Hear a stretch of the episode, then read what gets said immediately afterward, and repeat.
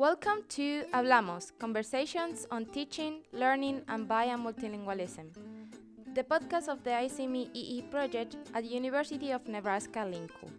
As is mentioned in the name, the main goal of this podcast is to embrace multilingualism.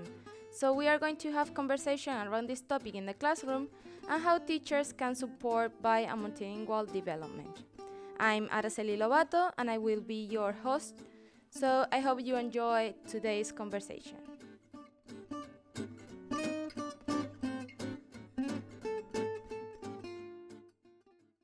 Welcome to a new episode of our ICME EE podcast. Today we have um, a special guest, as always. and she uh, works uh, with ICME, so she belongs to the research strand. I'm not so sure now. Okay, so she's Dr. Strom. I pronounced it correctly? Okay. Correct. So as always, she's gonna introduce herself. Uh, so you got the opportunity to know her, and I was also, obviously. So she's gonna talk about her her own personal um, jobs and what she's she is doing in ICME. So welcome to our podcast, Dr. Strom.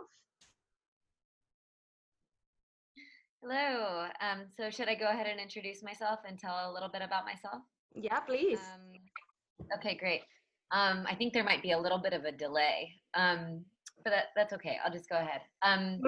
so my name is uh, Kathryn Strom, um, although I go by Katie, and I'm am an assistant professor at California State University East Bay, which uh, is in the East Bay of San Francisco, California. Um, and I've had the honor of working with the ICMEE for the last three years. I started out as um, a member of the Access Strand, and so I was helping with outreach. Mm-hmm. Um, but my and and so um, I've I've always had an interest in multilingual learner education. I started off um, actually I started off as a teacher in uh, Southern California. I worked near the Mexico US border in San Diego. So almost all of my students were multilingual learners, mostly from Mexico. And so um, the equity issues around multilingual learner education were very evident to me from the minute that I stepped foot in a classroom. And so this has always been an area of interest for me, but I'm also interested in the complexity of the phenomena. Uh, learn, of course, the lead of the ICME project uh, had been talking with me about my research, and she read my book, which came out in 2017, and it's called Becoming Teacher A Rhizomatic Look at First Year Teaching. And so it uses a nonlinear framework, rhizomatics, to look at ways that teacher learn learning and practice is mediated by multiple human and non-human factors. So the teacher already is a multiplicity of she brings her background, she brings her understandings, you know, her own body, so many different things into the classroom. And then she comes together with her teacher uh, her students who in turn bring all of you know their histories their understandings. Um, and multilingual learners they bring their culture and their language which is bound up with their identity. Um, but then you're also in a physical space. You're also in a particular school that has a principal with a particular vision. You have colleagues who have particular ideas. Um, you have access to particular materials. And then all of that is also within a particular policy context and a historical context. So all of that together co creates what teachers are able to do and co construct together with their students. And so Kara became interested in my views on how teacher learning from the ICME workshops might be materializing into practice. And so she asked me to write a framework and collaborate with her to create a set of shifts that I distilled from doing a review of, of the literature in teacher education um, using complex perspectives. And there's not a ton of literature because um, there's not a ton of literature that takes these complex perspectives. The dominant perspective in teacher education in literature and in policy is still very linear. So the idea that teachers learn they take that learning and then they drop it right into the classroom. And so it's very transactional. Um, they look at learning as transfer as you take it and it's got a one-to-one correspondence with what you do in the classroom.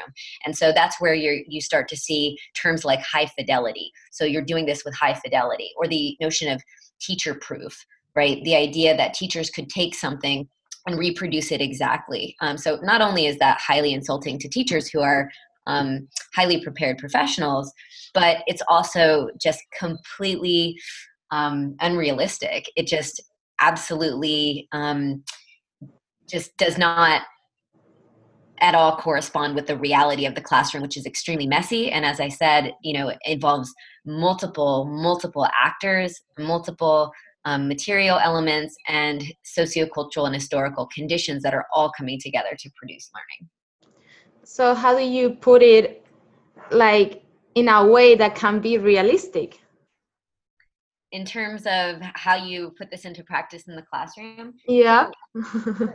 what we've done is um, we've taken this and we've looked at it in terms of a set of shifts. So moving from we see teaching in this way to we need to see it in this way. Um, so, for example, one of the big shifts in understanding, um, actually, I should probably go back and I should talk a little bit first about um, the type of thinking that we're trying to move away from and yeah, then i can explain important yeah and then i can explain in little more practical terms mm-hmm. um, okay so um, the type of so the type of thinking and teacher ed that's very in teacher education that's that i've been saying is very linear and reductionist um, it's the same logic that really structures our thinking just generally in the Western world. It's a type of thinking that undergirds our current political philosophy, political and economic philosophy, which is neoliberalism. Okay. Um, and um, there's a researcher named David Hursh who writes in education about neoliberalism. And he says one of the reasons that it's so successful is that government organizations and education is a government organization. It's a government run institution right? So government organizations present the requirements and standards of education right now as rational and non-controversial. So that's one of the biggest and most important things to remember here is this type of thinking is presented as neutral as this is just the way things are this is just the way we think this is just the way the world structures but it's actually not it's a particular approach to thinking. Um, and so uh, there's lots of different terms for it, but I'm going to use the term rational humanism. Um, and it's a legacy from enlighten from the Enlightenment. So it's become the dominant way of thinking in the Western world since about the 1600s. So we're looking at about 400 years of patterns of thinking, and it's become so normalized that it's been accepted as common sense, and then its characteristics become invisible. And because it's imposed as the correct way of thinking, then it's hegemonic, right? Because it structures the way that we make sense of the world.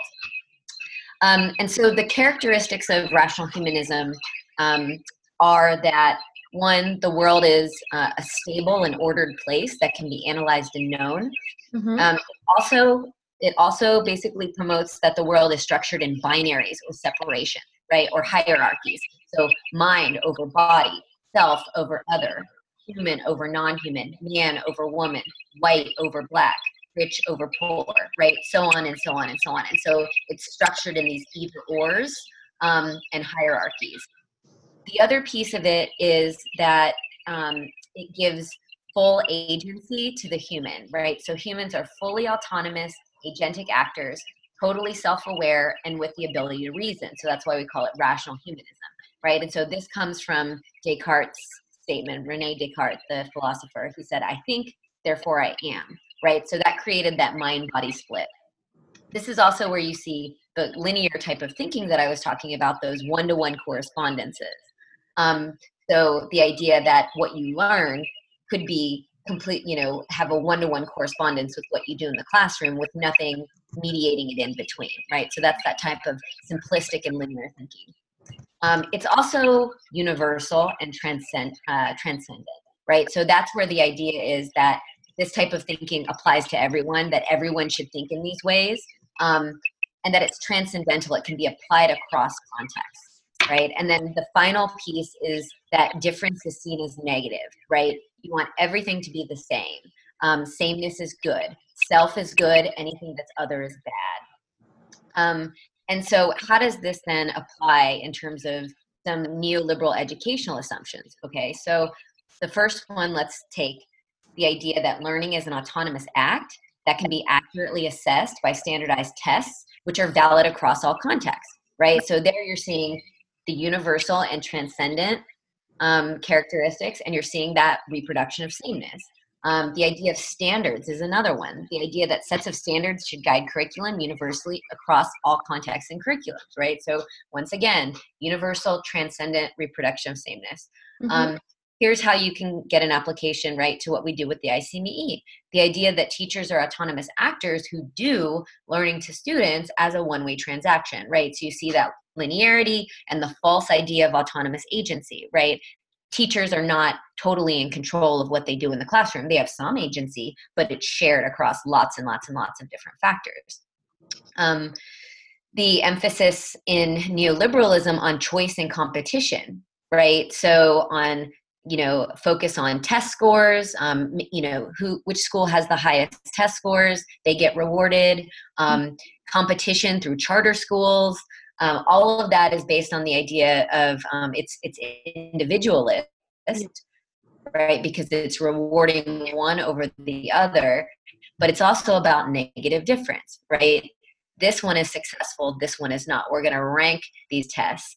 Um, and then all of this also plays into the myth of meritocracy that if you work hard and you do well in school, right, you're going to make money, you're going to do well in life, right? And so that's based on a very individualistic and linear um, worldview, but it also promotes a neutral worldview, right? It doesn't take into account at all that there are systems of power that interfere, um, that make it so that uh, you can't just pull yourself up by your own bootstraps. You're immersed in a particular context and in particular socio historical and cultural conditions that mediate your ability to do that. Um, so, rational humanism is very harmful for lots of different ways. Um, one, because um, it totally shuts off the possibility for new types of thinking, right? And um, Rosi Braidotti is a theorist that I use quite a lot um, in my work. She's very influential, and she quotes Albert Einstein, and I'll paraphrase, but um, we can't solve problems with the same thinking that caused the problems in the first place. So that's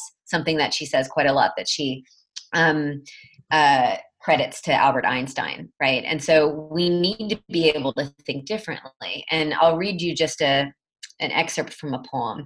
This is from Alice Fulton's Cascade Experiment. Because truths we don't suspect have a hard time making themselves felt, as when 13 species of whiptail lizards, composed entirely of females, stay undiscovered due to bias against such things existing, we have to meet the universe halfway, right? So we can't know what we don't know. And if we think we know everything and we're using the same type of thinking it closes off possibilities for different ways of thinking. Um, so it only reproduces itself. It only reproduces the same way of thinking which means it reinforces the status quo. And it also creates this sense of false subjectivity and transcendence which um, a researcher named haraway donna haraway calls the voice from everywhere and nowhere or the god trick. Um, so, by positioning this type of thinking as universal and transcendent, then what you do actually is you obscure the fact that this thought comes from a specific political location, right? The Enlightenment was European, and it was white elite European men who were coming up with this kind of thinking, right? So it obscures the fact that this is actually white supremacist thinking.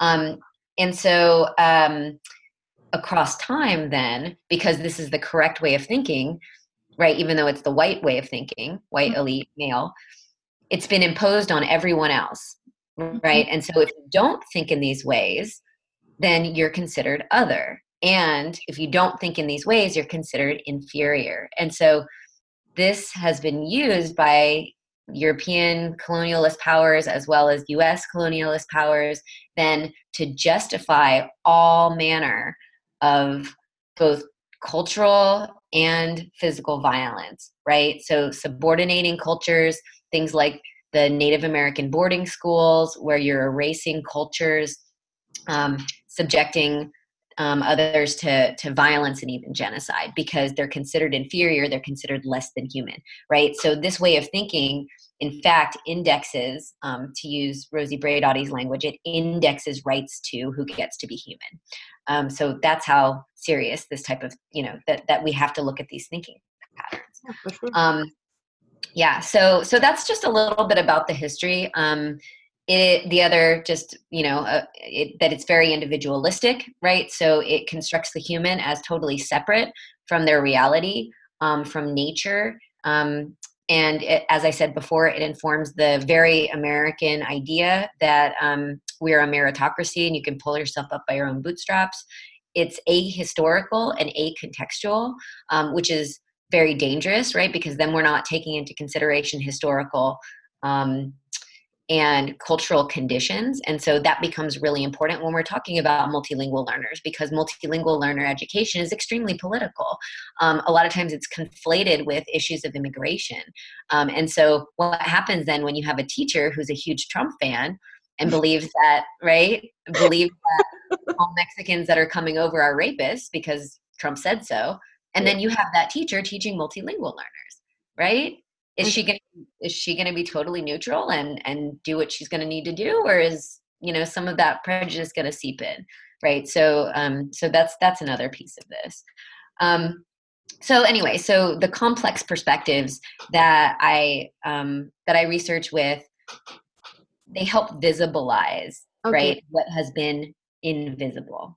So um so yes so that's that's the background of what it is. And so do you want me to give now a quick overview of um, what the complex perspectives well, because it's an audio you cannot see like uh, mm, like right now there is a smoke out of my brain like putting out of my ears like my mind just blow up.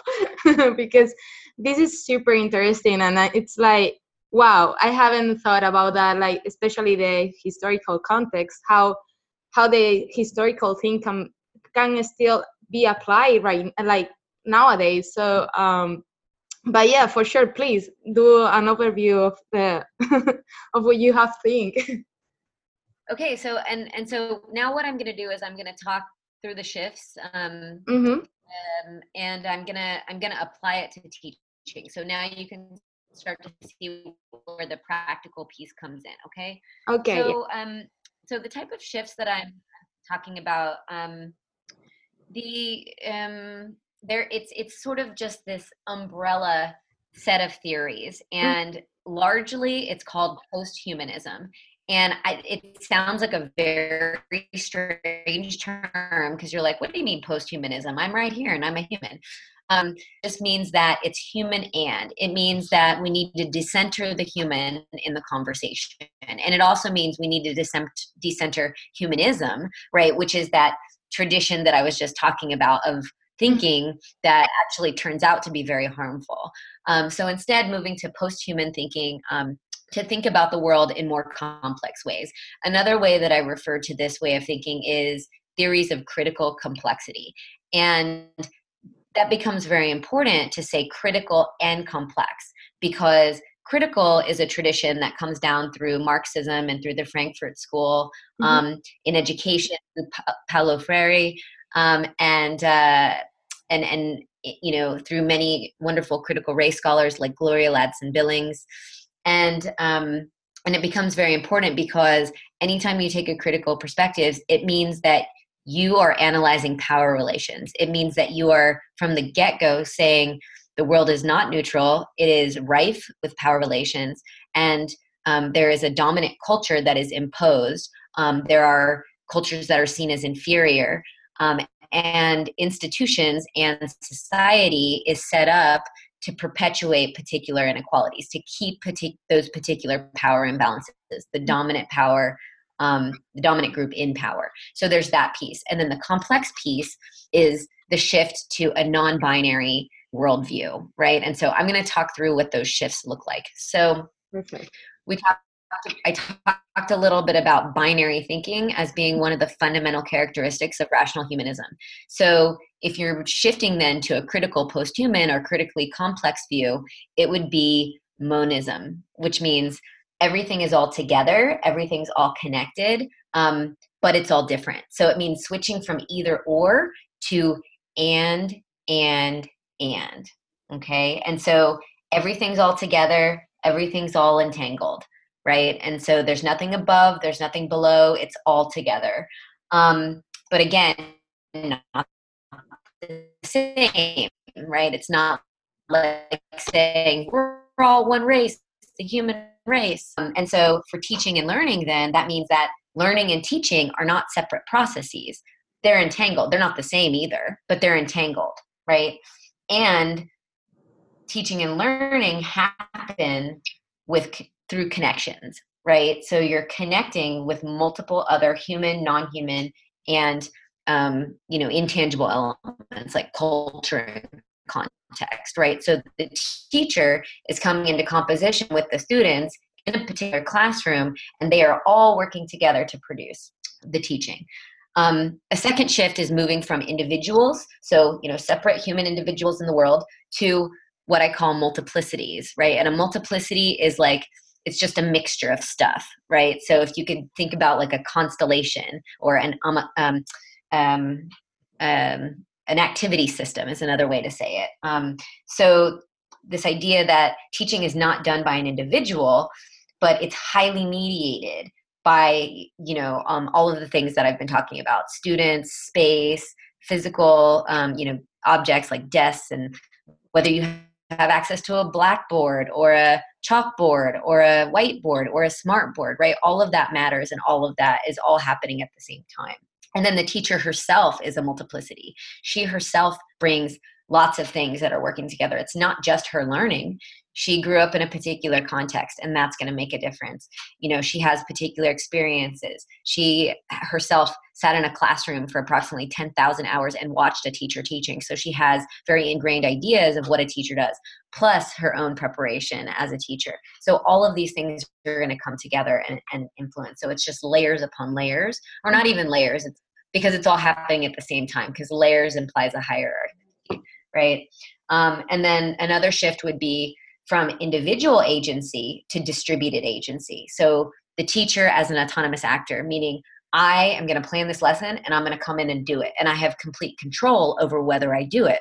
And if i don't do it right or if something goes wrong i can be evaluated and say i did a bad job right? Well that's not how reality works right? That actually the teacher and the student and everything that's going on all co-produces what is happening right? So agency is shared throughout. The teacher has some agency she makes some decisions but the students also have agency. For example if you're teaching in a way you know for multilingual learners you want to teach in a way that provides them ample opportunities to talk.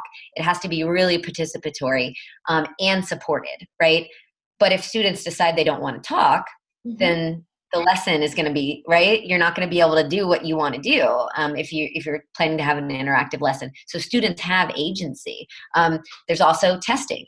So you might want to do this beautiful interactive lesson but you have to pass this test or students have to pass the test and so you might feel a real pressure to teach to that test which then would interfere with your lessons. So that's what i mean by the notion of shared um, uh, agency. And then another really important shift is moving, like I said, from just thinking about humans mm-hmm. as, as having all the agency to human and. And so that's just really, you know, homing in on the idea that teaching is not just shaped by human actors, but it's also by non-human and material and discursive factors as well. Like I was saying, policy, testing that shapes, history that shapes, you know, politics that shapes so all of those things you know the physical space what teachers have access to in terms of resources.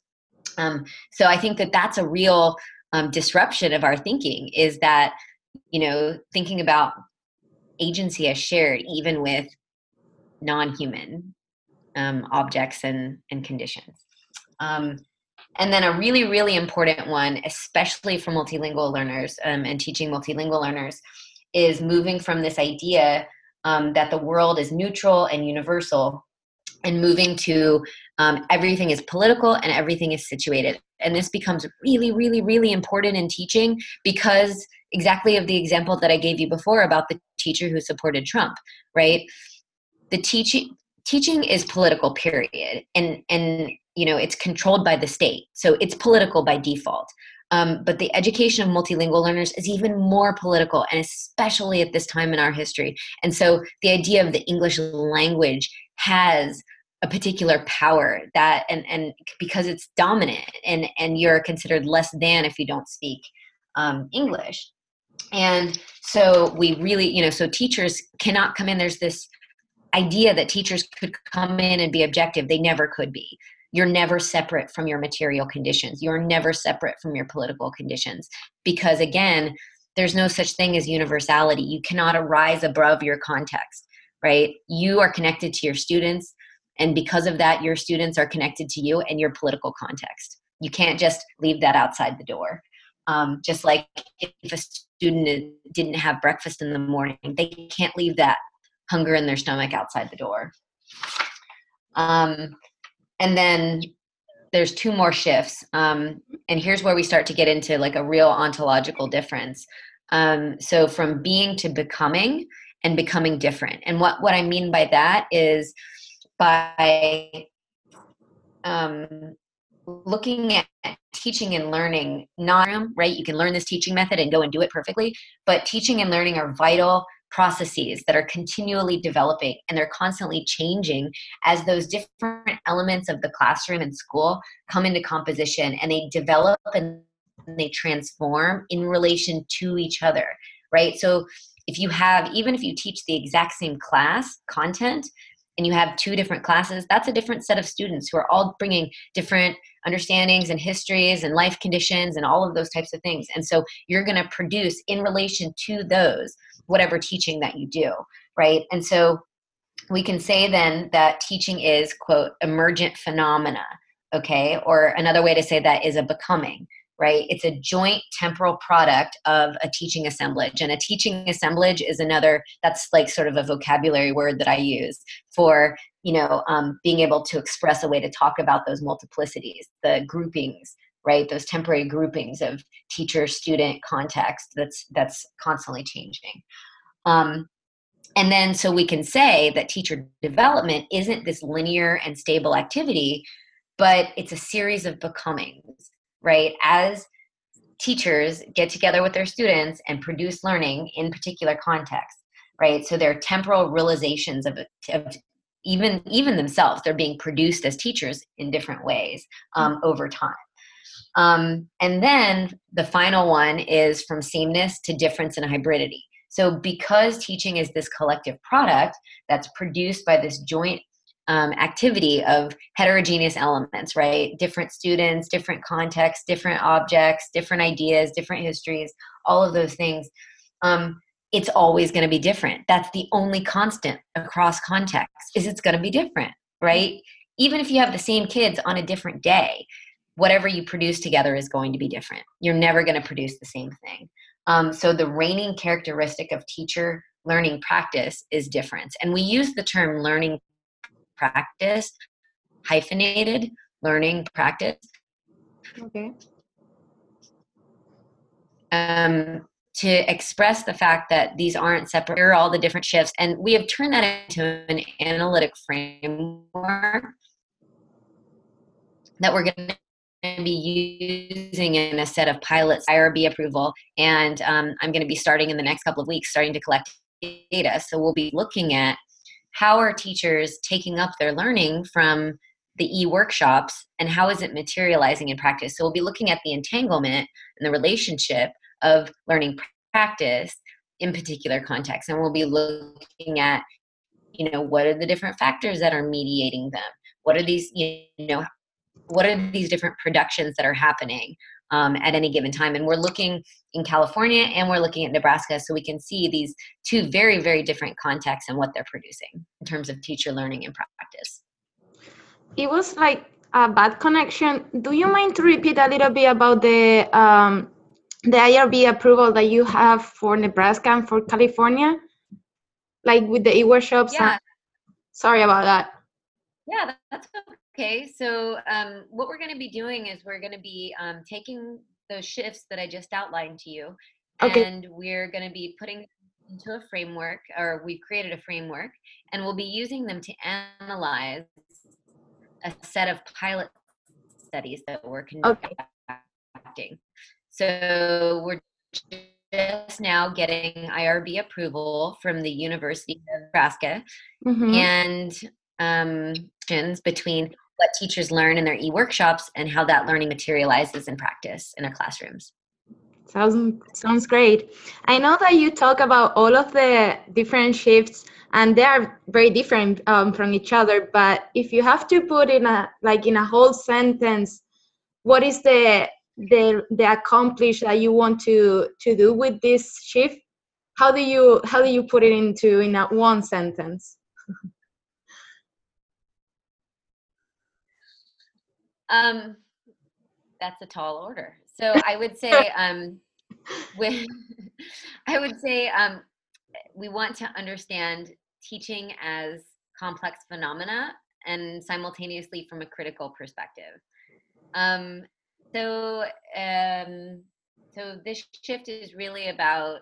I mean, so it's it there's it's on it's on a couple of different levels though because there's what you want to do with studying teaching but then there's also what you want to do just about thinking in the world right? Mm-hmm. and so right now we're living in a very scary time. We are living in a time where we're seeing a i mean a burgeoning ethno-nationalist movement in the united states where you have people saying make america great again and they make america white again. And so you have on the one hand the rapid diversification of the united states and you have on the other hand massive backlash to that diversification that is um, legitimized by um, the folks in the in the White House and in the current administration. And so that type of thinking is about sameness. It's about linearity and it's about binaries. It's about what's different from me is bad, right? And what's different for me is inferior. And so, um, and it's and it's about the preserving of uh, the dominant power in terms of white male uh, hetero patriarchal supremacy, um, or I should probably say cis het patriarchal supremacy. Um, and so, if you look at these shifts, they're about just a different way of being in the world. It's about connection rather than separation, and it's about expansion rather than reduction down to the one, right? To sameness, to me, to to those who are like me. Um, it's also other than understanding difference is bad and something that needs to be filtered out, right? So again, taking the taking the example of the teacher and mm-hmm. wanting her to to do these methods with high fidelity instead um, saying actually it needs to be low fidelity because it needs to be different based on context.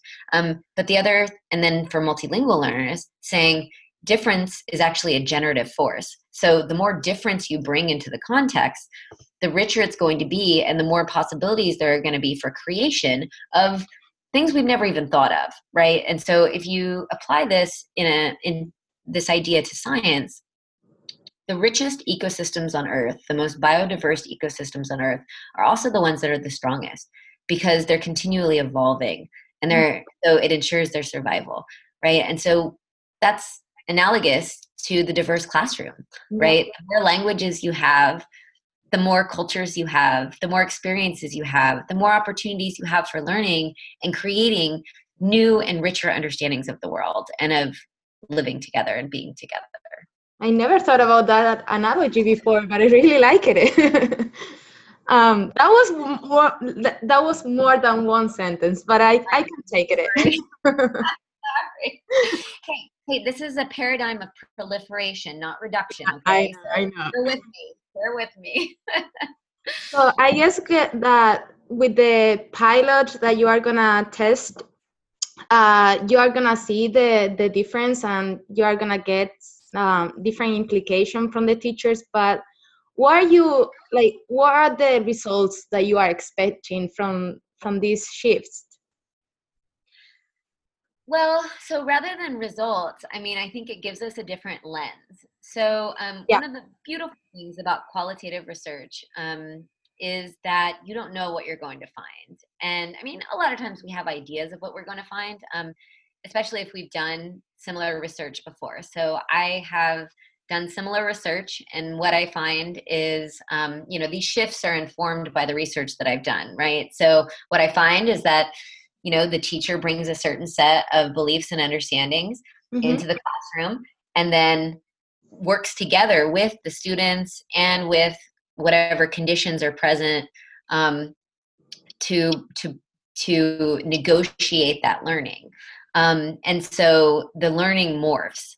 So it's never going to materialize in the exact form that it might be, you know, in in the workshop or whatever it is. And so the interesting thing is saying, what about this situation and what's going on in this situation is producing this particular manifestation of that learning because that's what practice is right is the teacher took the learning and negotiated it with all of these elements and then produced some practice right? But what is most interesting to rise um, you know to these particular manifestations of practice um, and how are students responding to it? So one of the things i love about this project is it's multi-layered. So it's not just about the teacher.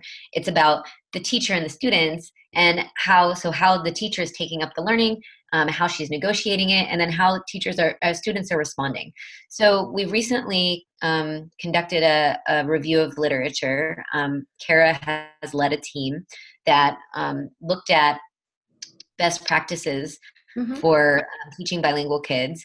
And one of the things that we found in looking at the studies was that they looked at the teacher learning and then they tried to make a direct connection to student outcomes, right? And so they jumped over a whole bunch of stuff, right? Because the teacher learns and that in itself is a negotiation with a bunch of different mm-hmm. you know variables but then whatever she's learned she come you know is then entangled with what she does in the classroom so then she goes in the classroom and there's all these different elements and she's working together with students and then the students learn and so then there's a whole bunch of stuff going on with that right? That's mediating the student learning. They go and they do a test right? And so trying to say the teacher learned this and the students did this those are kind of you can't make that connection. It's just not linear. There's so many things that are happening in between. So what's really interesting to me is that we get to look at what happens in between in a very from a very, very complex perspective. Okay wow i hate to stop the conversation because this is so much interesting like like we could spend like hours talking about the framework and and all of the all of the studies that you are doing with Kara. Um, but I hate it, but I have to do it.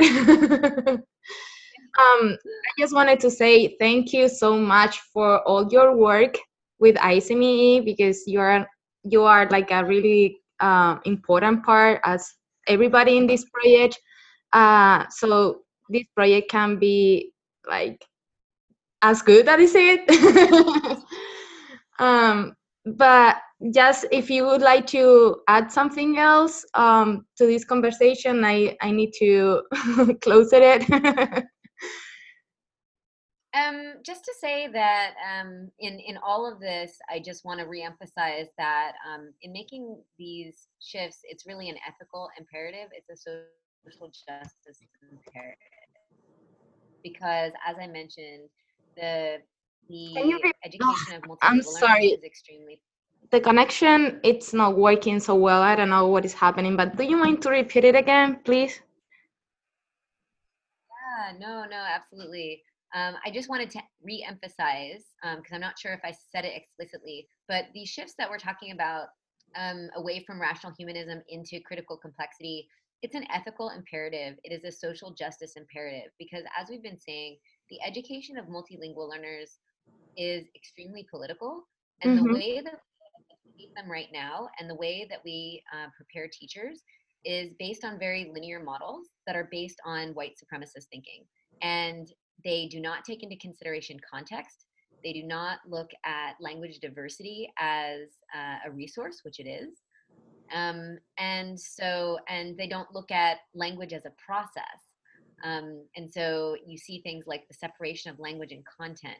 which makes for um, you know very impoverished learning situation. Mm-hmm. So um, so this I just wanted to reemphasize that theories of critical complexity are also about ultimately creating a more intersectionally just world. For sure. Thank you so much for that wrap up because I, I think that it summarized like very well what we just talked. Um, so thank you so much again for all of your work and for doing this interview. Okay, thank you so much. I'll send you the slides of the ship. Perfect. I can add it on the podcast notes. Okay, fantastic. Thank you so much. Thank you. はい。